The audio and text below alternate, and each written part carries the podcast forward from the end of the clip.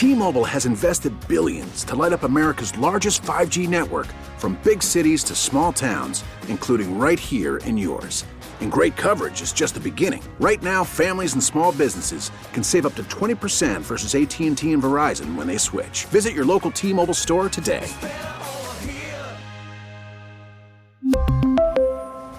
Plan savings with 3 lines of T-Mobile Essentials versus comparable available plans. Plan features and taxes and fees may vary. We get it. Attention spans just aren't what they used to be. Heads in social media and eyes on Netflix. But what do people do with their ears?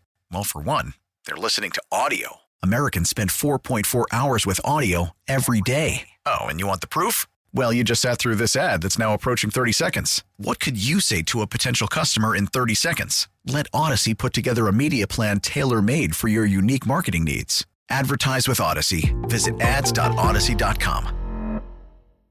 Rick Dam Camp. I don't believe it! Rick Camp! They had things like Rick Camp.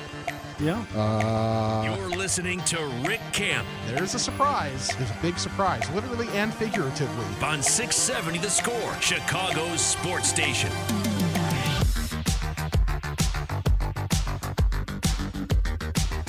Welcome in. I am Rick Camp here with you until 9 o'clock on a Friday night. It's a good night in sports. Got Adam and Stacy with the White Sox on the TV. Got real college football week one on the other TV, both in standard def here at the score. But hey, we're not complaining. And I'm excited to be with you until 9 o'clock with Brandon Fryer on the other side of the glass. And got a big show for you tonight, or at least I like to think so. A lot to discuss with the Bears, shockingly enough, because, hey, the White Sox are playing right now. We're going to get a college football update later in the show. We'll get to that in a minute. Really interesting article that came across from The Athletic today from Mike Sando. And Mike Sando's one of the best NFL writers out there, writes for The Athletic. He'll be on the show at 840 tonight. And what he did is he polled five NFL executives. And what he did there was ask them just simple enough in each conference rank them 1 through 16.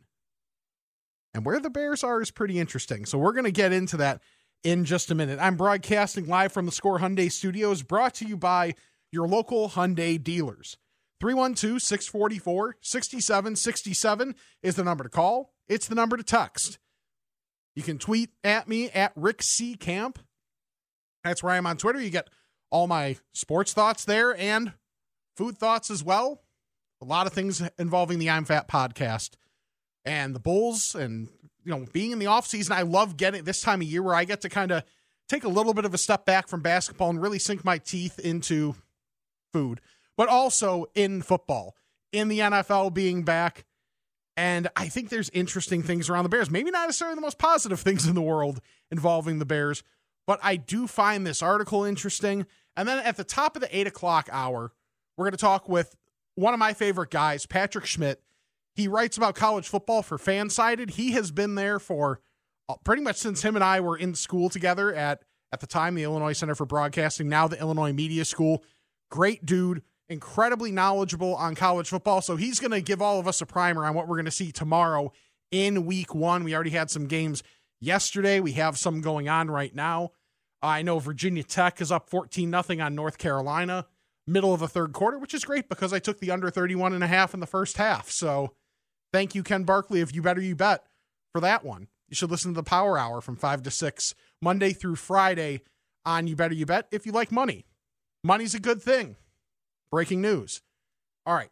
And later in the show, also, want to get into some sound that I found interesting this week.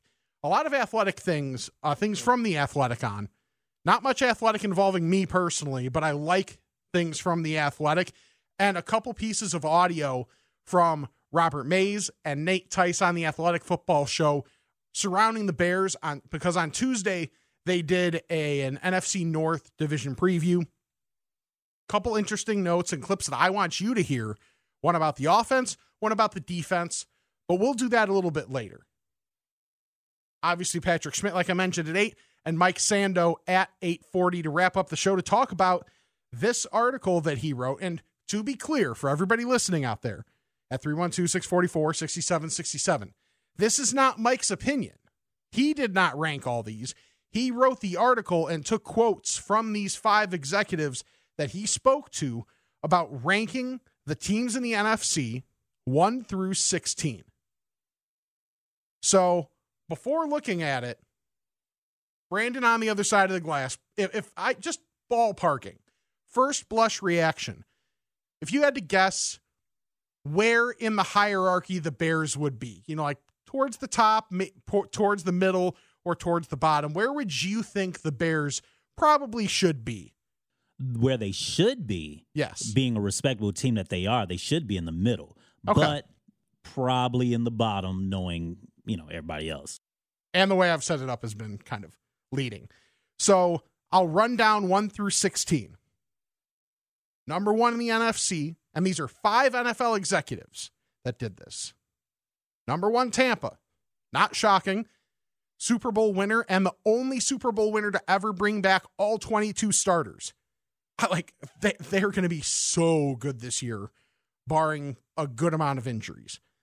The Packers at number two, the LA Rams at three, tied with the Seattle Seahawks. They ended up getting the same when you average everything out, the same number. The San Francisco 49ers, a bit of projection there, but they had so many injuries last year. One that maybe I find most interesting the New Orleans Saints at six. Just because of the quarterback situation, the rest of the roster still pretty good. Really good offensive line, big guys up front defensively. I find that interesting. The Dallas Cowboys at seven, Minnesota Vikings at eight, the Arizona Cardinals at nine, Washington football team at 10, Philadelphia Eagles at 11, Carolina Panthers 12, Atlanta Falcons 13, and your Chicago Bears, 14th out of 16 teams in the NFC. The only teams lower, the New York Giants and the Detroit Kneecap Biters. Very caffeinated kneecap biters.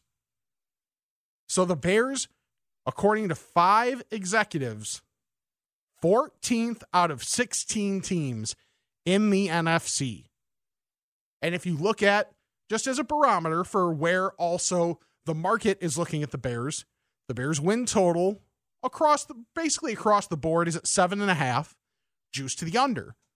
So you're basically saying, okay, looking at the Bears being a seven or eight win team more often than not. That's where the betting market has the Bears. Now, to look a little bit closer into this article without trying to give too much away, if you have the athletic subscription, Go check this out. If you don't, I highly recommend getting it because the content is fantastic. So the five votes gave the Bears 12th, 15th, 13th, 14th, and 12th. So not a whole lot of mix there. So pretty much, if you want to look at this maybe in tiers, and some of this is projection by me, that bottom tier is when you get to maybe Philly, Carolina, Atlanta, the Bears, the Giants and the Lions. You could you could tell me a story where the Bears, I really the Bears, the Eagles or the Panthers finish as the best team in that tier. I was a little surprised to see the Bears as low as they are, especially when you consider all the context around the Bears, considering these other teams. And I want your thoughts on where you think the Bears should fit in the NFC. Is this right? And I'll go over some of the quotes that are listed in here as well. 312 644 6767. Text in there, call in, tweet me at Rick C. Camp. Now we have one text in from the 312 already that says Bears should be lower end of a middle tier. Look at their schedule, six, maybe seven wins. That's probably about fair. And that's the schedule is something that's brought up in this article. So when this is all under the umbrella of something that I think is fascinating because everybody is so focused on the quarterback battle right now that you don't hear a whole lot of what are the expectations for this team? What do you think the expectations of the Bears are this year? Because I really think it's fascinating.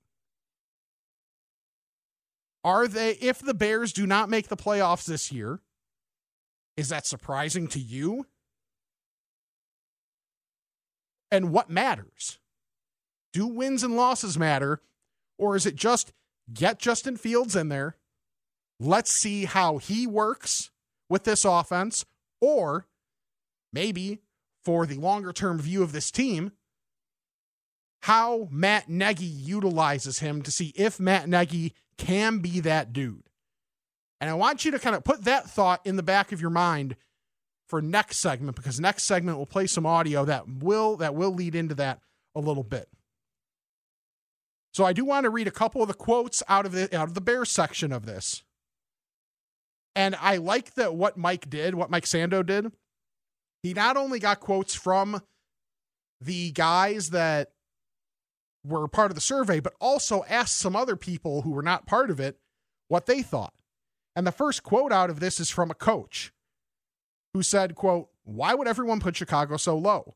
Someone probably spent a lot of time looking at the schedule, but I'd put them ahead of Minnesota, who I think is way too high. Put them ahead of Dallas.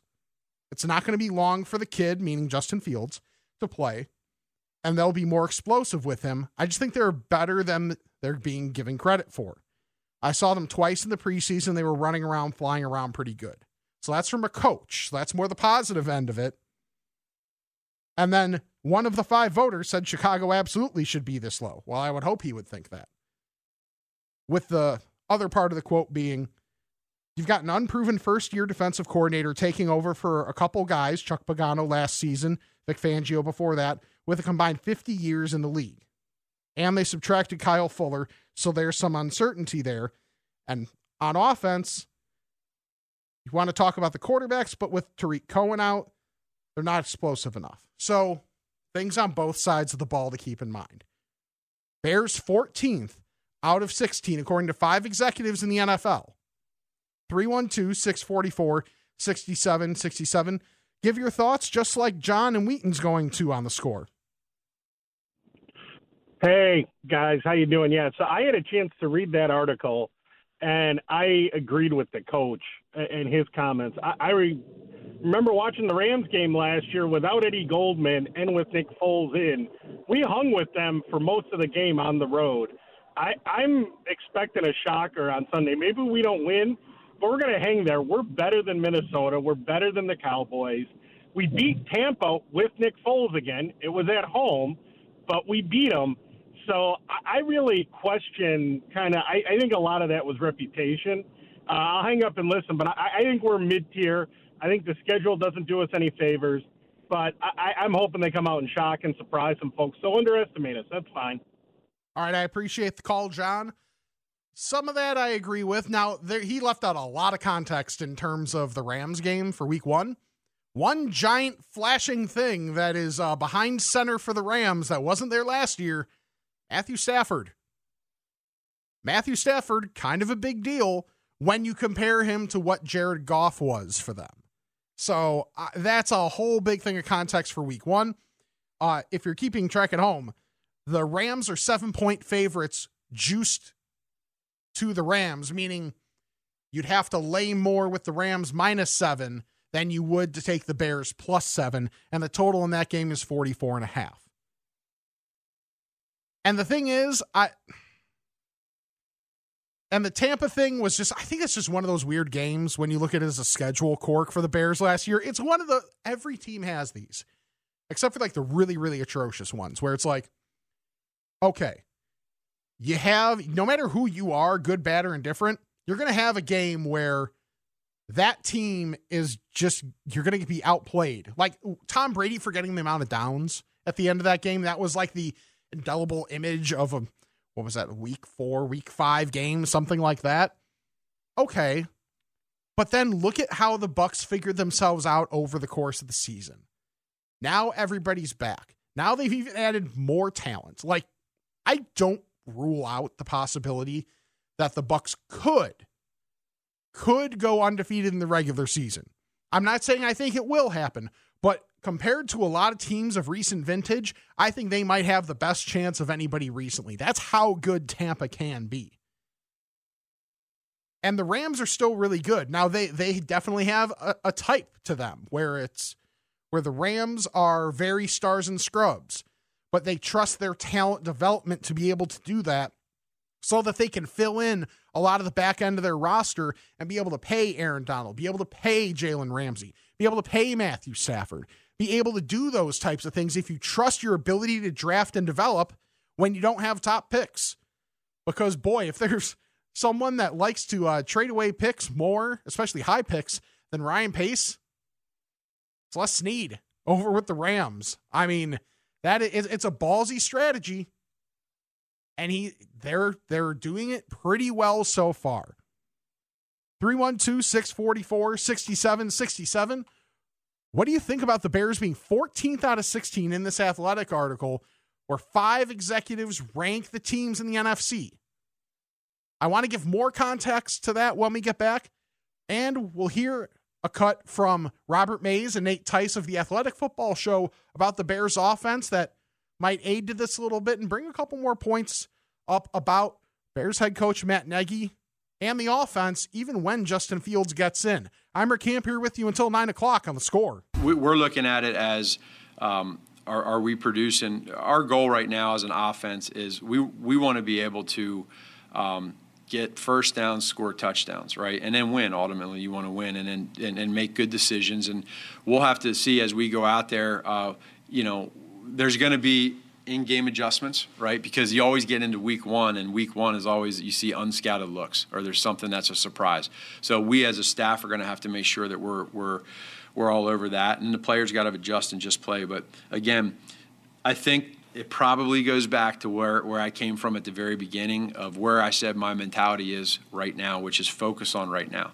Don't focus on next week. Don't focus on weeks down the road or months or, or whatever. That's all. That's all we're going to do. And then if we do that, we feel like the decisions will be made. Fight. It's interesting that Matt Nagy brings up all the unexpected looks that you see early in a season because that really applies to a new coach's tenure too. And when was the one time the Bears offense was even really respectable? When Matt Nagy had that element of surprise in his first season with the Bears, and since then, not great, friends. Really wasn't even that great that year. But that's Bears head coach Matt Nagy. I'm Rick Camp here with you until 9 o'clock at the top of the hour. We'll talk with Patrick Schmidt from Fansided. This is a preview of tomorrow, first full Saturday of the college football season. And myself not being the biggest college football guy in the world because hey I, I, went to niu so except for a, a, bit of a stretch there that does not exist at the moment uh, niu not the most nationally relevant program in the world. Last year definitely not. But hopefully they can bounce back and start the season strong against georgia tech. That's all the niu i'll talk today i promise. All right getting back to this and led the show talking about this article that Mike Sando of The Athletic wrote, talking to five NFL executives about where stacking the NFC, where all these teams are for this year. And the Bears fell 14th out of 16. No vote higher than 12th for the Bears. 312 644 6767 is the number. I want to hear your thoughts on where you think the Bears should rank in the NFC is that low right, especially when you consider the context. The Bears are built to win now. Look at the age of this defense. I mean, when it's brought up in a positive manner of, but look at all the stability on this defense. Some of that is very true. When you look at Khalil Mack, when you look at Akiem Hicks, Roquan Smith, Eddie Jackson, now obviously some of those guys are younger, but still, this defense as a whole, Kyle Fuller had to go. Danny Trevathan's hurt.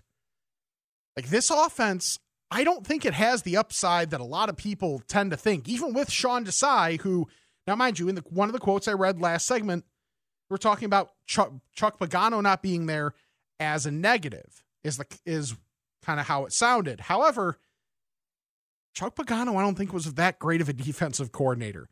And in the next segment, I'll go over why I think that. And there's some other people that tend to agree.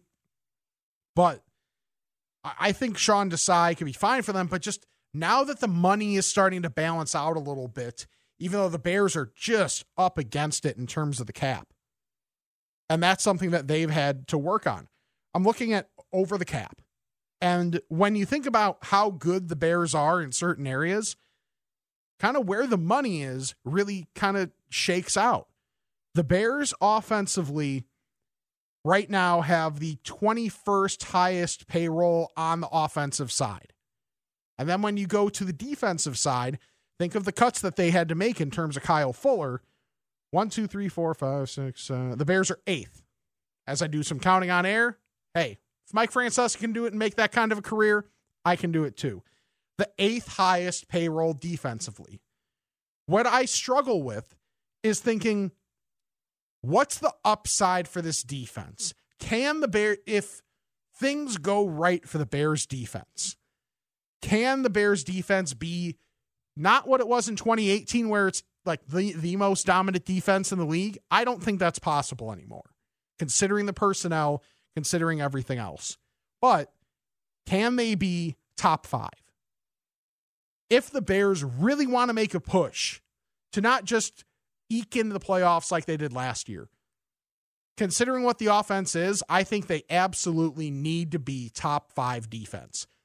Because if you're thinking best case scenario, like let's say Andy Dalton starts the season, goes one and two, and week four against Detroit, that's where Justin Fields makes his debut. I think that's probably like the most logical, uh, most, or I should say, if I had to say what's the most likely outcome, that's probably the most likely outcome to me. Not saying that's what I would do, just saying I think that's most likely. And Justin Fields comes in, lights the world on fire. The Bears go on a run. Their offense is good enough, but not great. Because realistically, that's probably what you're looking at considering the offensive line and the skill position players outside of Allen Robinson. That what does that get you?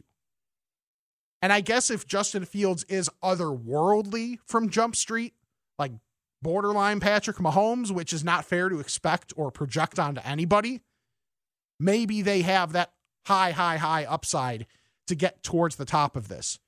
But being where they are right now, I just don't know how realistic that is. Josh is in Burbank and on the score. Hey, Camp. I just want to say I feel like I would definitely put the Bears probably around 11.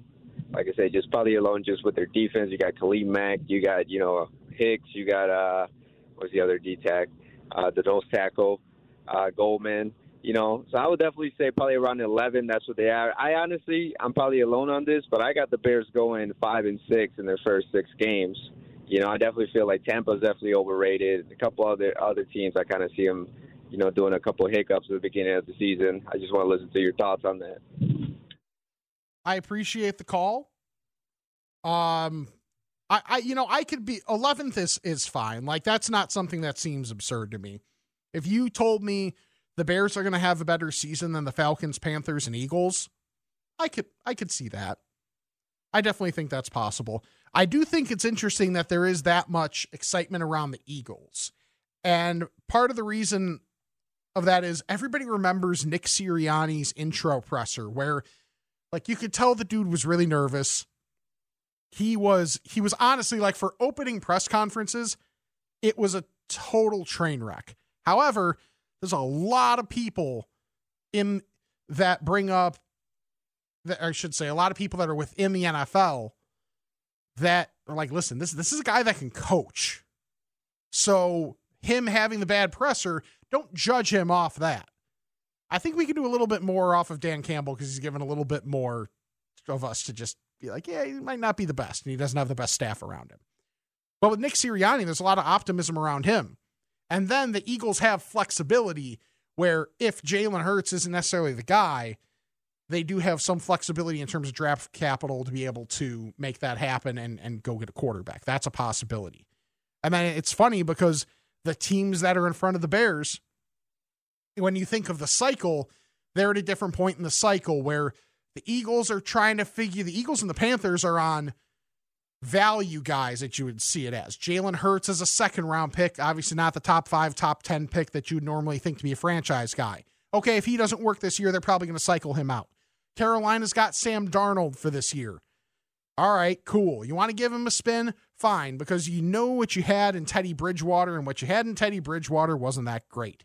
So he's just a really low ceiling guy. If you want to think of like, uh, he's like a restrictor plate on your offense. It can only go so fast with a guy like Teddy Bridgewater there. And Atlanta, I think they they're interesting just because Ryan Tannehill in Tennessee and Matt Ryan in Atlanta are so different because Arthur Smith, the offensive coordinator from Tennessee, is now the head coach in Atlanta, bringing that system over there. So some of the things that Tannehill did, Matt Ryan can't do, and there's no Derrick Henry, but Mike Davis has kind of proven over the last couple years he can maybe shoulder some load. So I think that's interesting. But you look at those teams, those are teams that are either, in Atlanta's case, in cap hell. So they're kind of really in between with some young guys and some really old guys. But Philly and Carolina are closer to the younger side on their way up. Carolina, especially there with having Matt Rhule and Joe Brady. So I do find that interesting and more optimistic for them versus the Bears just because of where the Bears are in their turn in in their their circle of life, if you want to call it, with this type of roster. We'll go to Lion King, sure, why not? It's 7:30 on a Friday. Screw it. By the way, the bottom of the hour is brought to you by DuckDuckGo. So I think it's it's just interesting because the Bears' moves that they've made outside of how they're handling the quarterback situation is realizing that this roster is a little bit older and they need to win now. When it comes to just trying to fill some of the voids that they have, and then you have Brad Spielberger of Pro Football Focus, who's put out there that the Broncos are looking to trade Bryce Callahan, remember for, former Bears nickel guy that was really good, but then he had to get paid and he went with Vic Fangio to Denver saying the Bears are interested in maybe bringing him back. But they're already capped out, and he's making a lot of money to be a slot corner.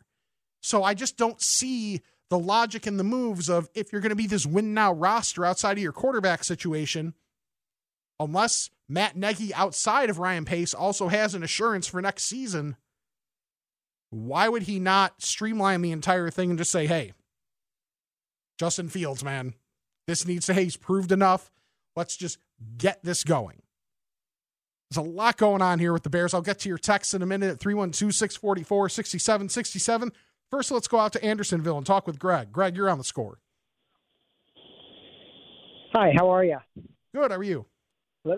Good. Um, yeah, I think the ranking for the Bears is is pretty much dead on right. I, I think last year they were eight and eight. They snuck into the playoffs because of the weird rule. And I think they're going to be worse this year. I think the defense is a year older. You know, we lost our best cornerback, which is a critical position. Our offensive line, which you haven't talked a lot about, is going to be worse than it was last year, and it was one of the weakness weaknesses of the team. So I'm not a great proponent of getting Justin Fields in there because I think he's going to get killed.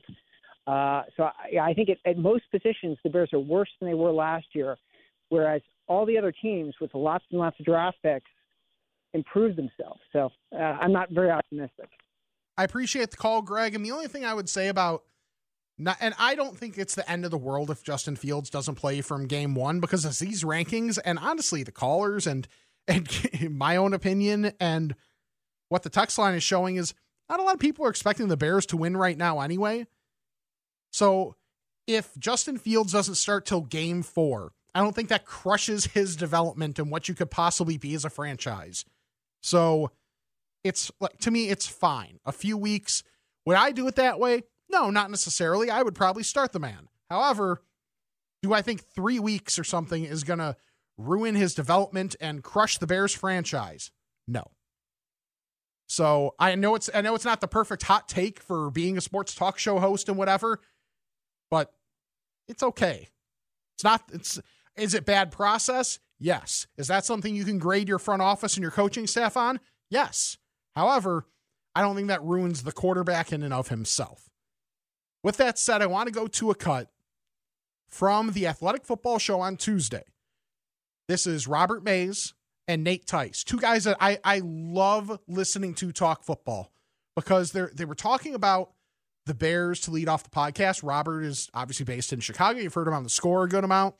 And they were talking about the Bears because they're just an interesting team to look at this year, especially with getting Justin Fields. And I thought they brought up some really interesting stuff and something Greg brought up as well with the offensive line and not just the issues there, but also the issue of development on this offense for the last few years. Even talking with the protection stuff, like not just talent level, just it's really scary to watch this Bears offensive line just point out protections and just get things lined up. We're, we're not even talking about the Justin Fields getting his head taken off a couple weeks ago. And that we've talked about it could have been center, it could have been quarterback, but it's like whatever. They they had the point wrong. Whoever decides it had the point wrong.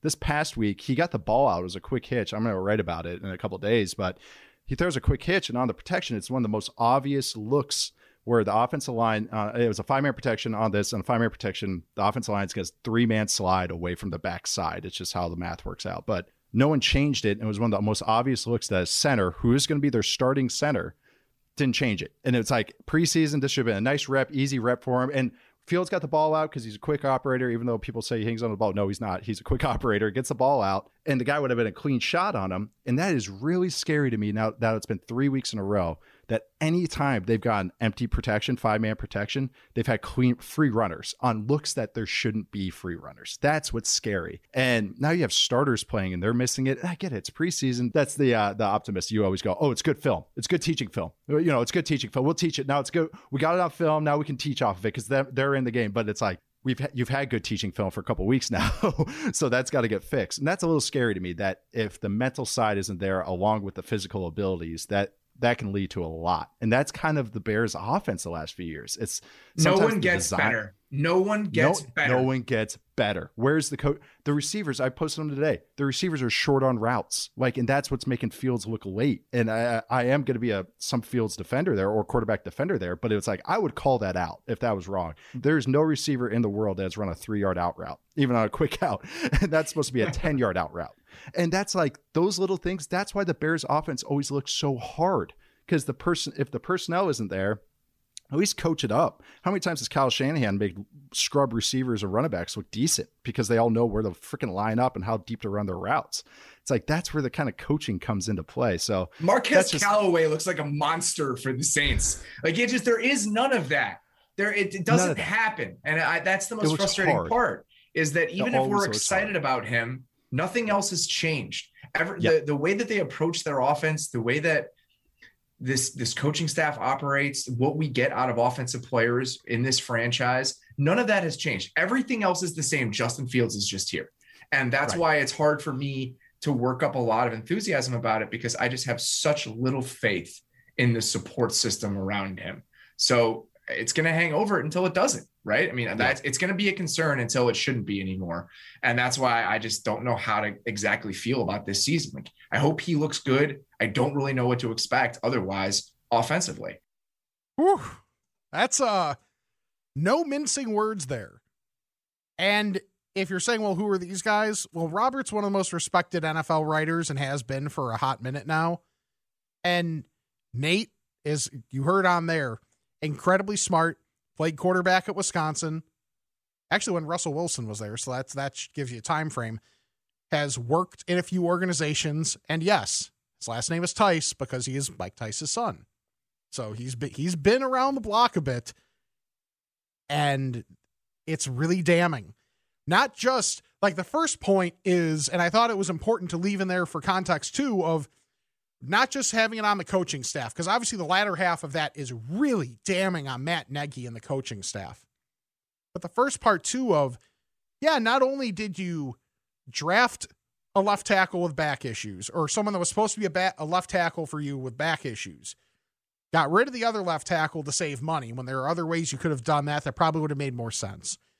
You also brought in no competition for your center when it's not like Sam Mustipher, who did fine, he did okay last year, is this high pedigree guy. Sam Mustipher's an undrafted guy that played well enough last year. However, to just say, you know what, your gig, we're not even going to really bother with any true competition, and then seeing the errors that they're pointing out, because so much of what a center does is pre snap, trying to get the line set, helping a young quarterback out. So having a second year center who only started part of the year who's still learning himself, which, mind you, I'm not holding that against him that he's still learning. He was put in this situation.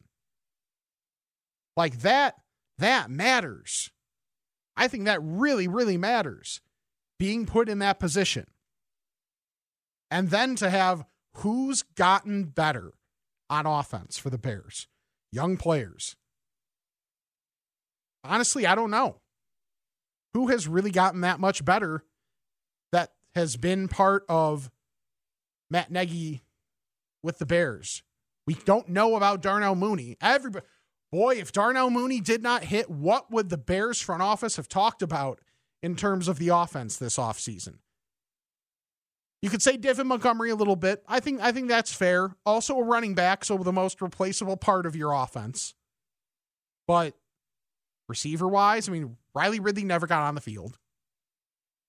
Kevin White, bust of a pick. I don't put that on coaching staff necessarily. And it was a lot of injury there too. I mean, really. Cole Kmet, maybe this year. Darnell Mooney, maybe this year but guys that have definitively gotten better offensively. If I'm missing one, text me 312 644 6767. So I, I, do think that's fascinating. And Peoria Matt bringing up how about one Bears drafted wide receiver who's improved? Maybe, maybe Darnell Mooney this year. Like that's about all you got. Anthony Miller never hit. And I think some of these are balance of the evaluation on the player and then the coaching staff as well. But man, sometimes even if you miss on the evaluation a little bit, you would hope the position coaches and the scheme can be formed around what your guys do well and go from there. That's what the Bears did later in, in this past season because they absolutely had to to try and save everybody's job, or at least you would think that should be the case. With this organization, you never know. 312 644 6767 is the number. What do you think about the Bears being 14th out of 16 in ranked by five NFL execs that the Athletic put out there from Mike Sando, who we'll talk to at 8:40. At 8 o'clock, talk to Patrick Schmidt from Fansided about Week One college football slate. But we're going to keep talking Bears, taking your calls, reading your texts. I'm Rick Camp here with you until 9 o'clock on the score. Andy has known from the start where we want to go with this offense. He understands that. So the bar has always been high for him. It does Andy's not Andy has to control Andy. Andy can't control something that's out of his control, which is Justin. You know what I mean? So if Andy controls Andy and we have success on offense and we play well and we're winning, that's a good thing. I think we'd all understand that's a good thing while this kid develops and continues to grow and learn and watch tape. Um, but at the same point in time, Justin needs to do everything he can from week one in the video, in the meetings, at practice, um, always being prepared because you're one play away. You're one play away. And so you have you can't sit back and say, ah, I'm number two. I, I can't. Uh, I, I, this isn't what I wanted. Or and he doesn't do that. But you got to be prepared, like they all do. The third string guys got to be prepared at all times. So he's not. Andy's not affected, but he wants to just be Andy and be as best as he can be, and the same with Justin.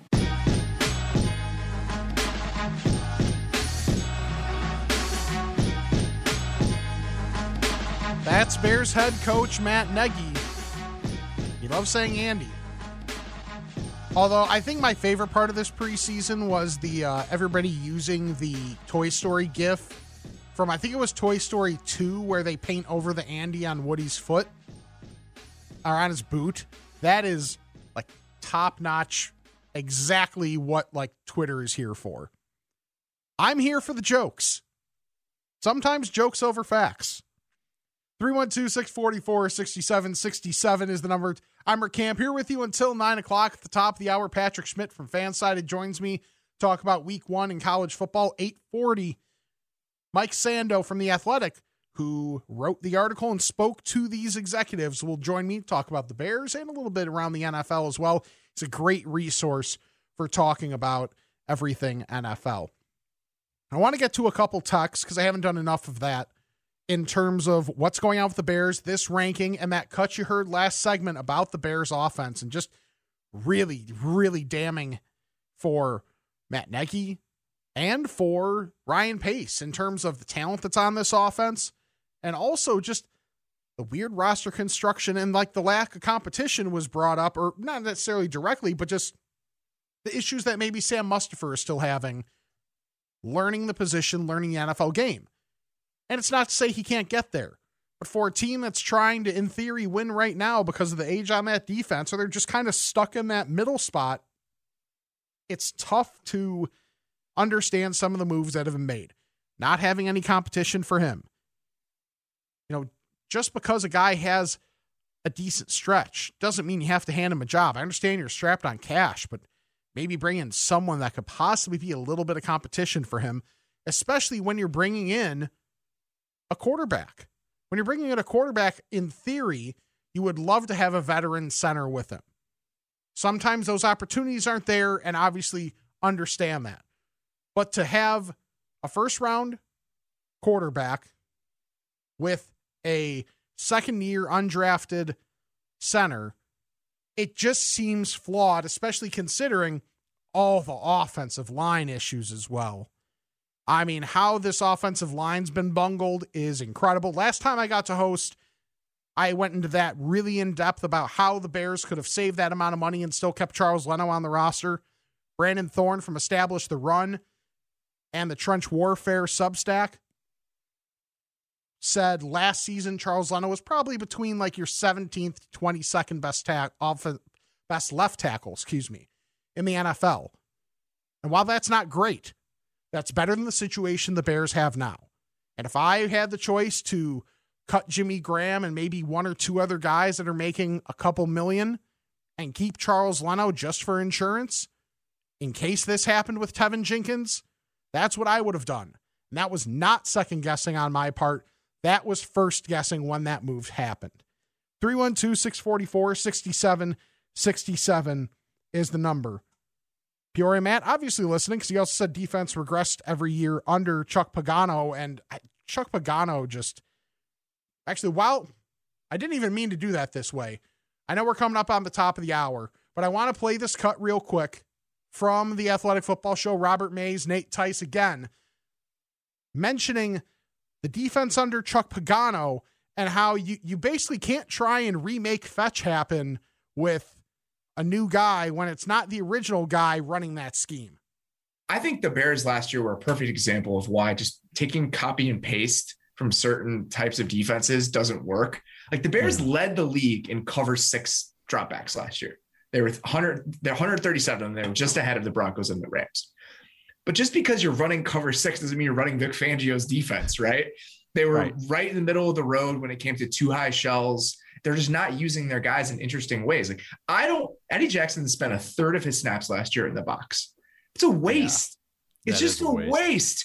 It just I I want to see him playing from depth, or he's lining up in the box and playing the deep half, or like uh, playing quarters and cover six. It's like then he's not playing downhill, which was where he's yeah. good at. It's like I just want to see him back in that spot where he's playing from depth all the time and he can play downhill and be the player he was in 2018 when he was great.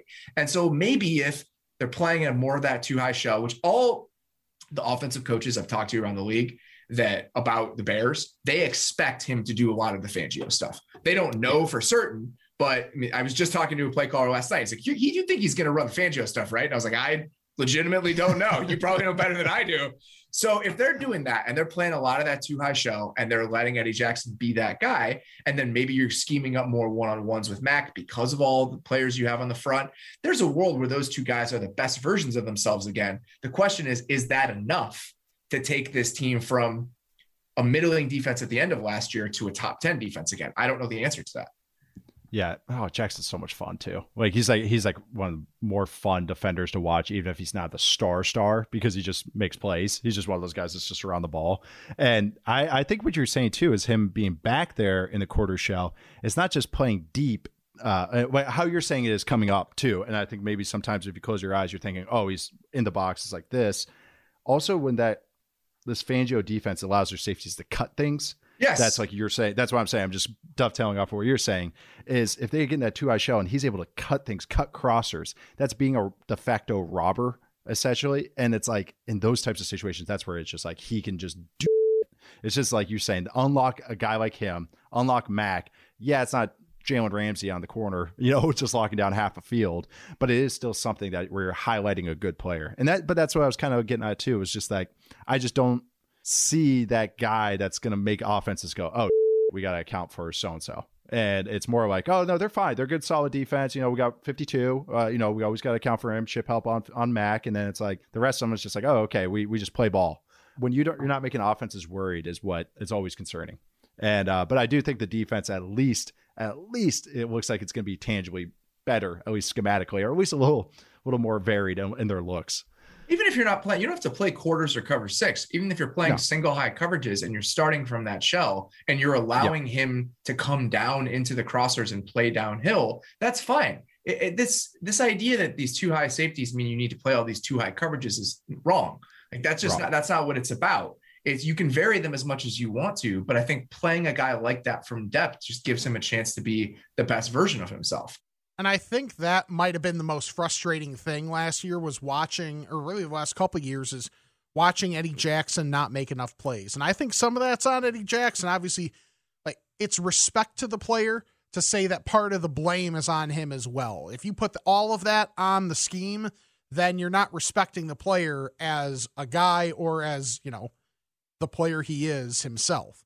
Some of that I agree with is he's Eddie Jackson's best when he's able to observe and move forward on the ball. That's when he was able to make a lot of plays.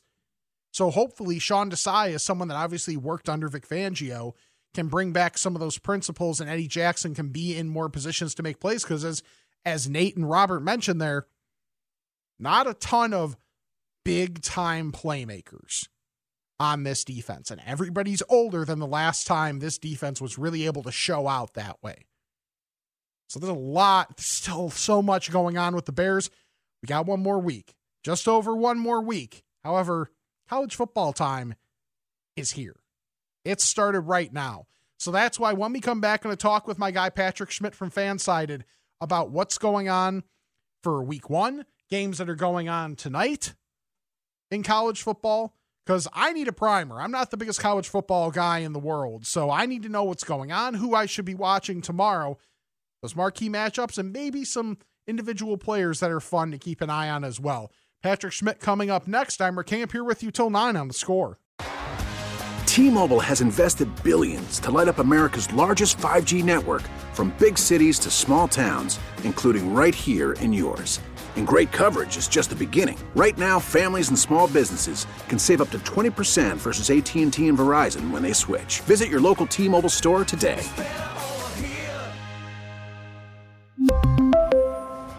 Plan savings with three lines of T Mobile Essentials versus comparable available plans. Plan features and taxes and fees may vary. Listen to every MLB game live. In the deep left center field, it is high, it is far, it is God. Stream minor league affiliates. The Midwest League home run leader. Watch the best baseball highlights and look ins on MLB Big Inning. MLB At Bat is your all in one live baseball subscription for only $3.99 per month. Deep left field, it's to go. Alvarez ties the game. Subscribe to At Bat within the MLB app today. Major League Baseball trademarks used with permission.